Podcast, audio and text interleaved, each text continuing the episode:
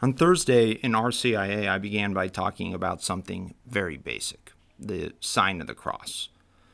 How we make the sign of the cross and, and what it means. You know, this simple gesture is a profession of faith in the Trinity, in the Incarnation, and in the power of Christ's cross.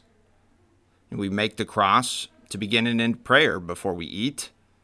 Uh, we make the cross as well, the sign of the cross. It isn't obligatory, but there is a tradition of making the sign of the cross when we see an ambulance drive by or as we pass a church. We can and should make the sign of the cross if we are scared or anxious, uh, tempted or afflicted. You know, it's not simply a profession of faith, it's also an invoking of the Holy Trinity, an invoking of the power of Christ's Christ cross.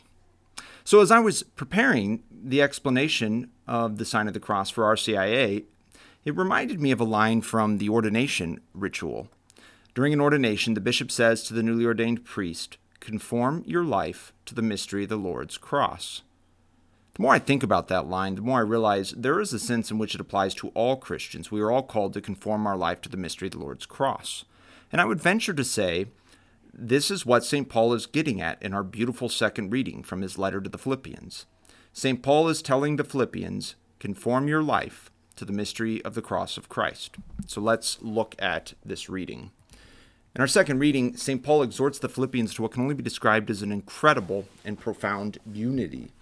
He says, quote, complete my joy by being of the same mind with the same love, united in heart, thinking one thing. Now, look, this is a profound and incredible unity. It's hard to get five people to agree on what to have for dinner, let alone an entire congregation on the most important things. What he's asking is a tall order to say the least, but he goes on to exhort the Philippians to strive for humility over vanity, selflessness over selfishness. Again, you don't have to be a cynic to say that that's easier said than done. Ultimately, though, St. Paul tells the Philippians to have in you the same attitude that is also in Christ Jesus. And he goes through this beautiful and poetic recounting of the paschal mystery. The second person of the Most Holy Trinity became a man, like us in all things but sin. And St. Paul tells us he humbled himself, becoming obedient to the point of death, even death on a cross. St. Paul wants to emphasize that not only was he obedient to the point of death, but even, um, even the most extreme and excruciating painful way to die, humiliating way to die death on a cross. Let's talk about the cross. Really, if you think about what happened on Good Friday, by any objective measure, it was incredibly evil. God became man, and man betrayed him, falsely accused him, wrongfully convicted him, tortured him within an inch of his life, and then executed him in brutal fashion. He died condemned by Pontius Pilate and rejected by his own people. Just another example of Rome flexing its its military might. Yet we call this Friday good because God alone can bring good out of evil. God alone can transform what the world to the world seems clearly a defeat. He can transform into a stunning victory. By Easter Sunday, the apostles would have begun to realize that the cross was not Christ's defeat, but his victory over sin, death, and the devil. In other words, the cross shows us that God's ways are mysterious. Who but God would choose to redeem us by the cross? And the cross shows us that he alone has the power to do the unthinkable, to bring good out of evil, to bring life out of death, victory out of defeat.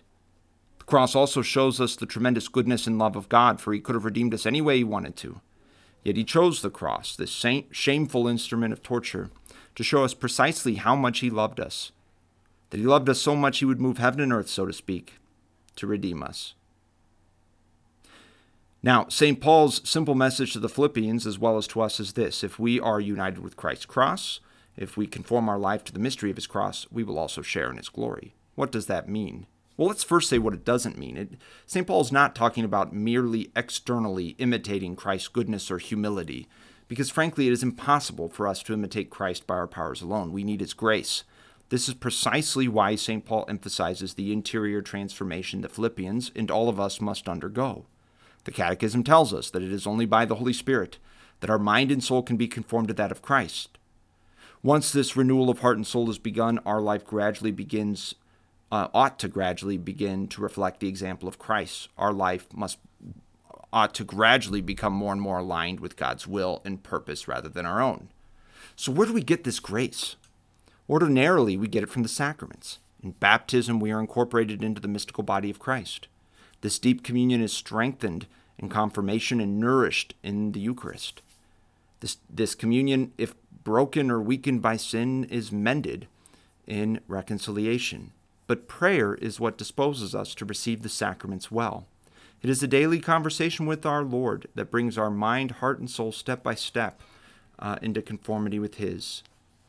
So, really, we must become men and women of prayer. The humility and selflessness St. Paul exhorts the Philippine, uh, excuse me, the Philippians to embrace, the conformity of our lives to the cross that he exhorts the Philippians to embrace, it begins with committing to daily prayer.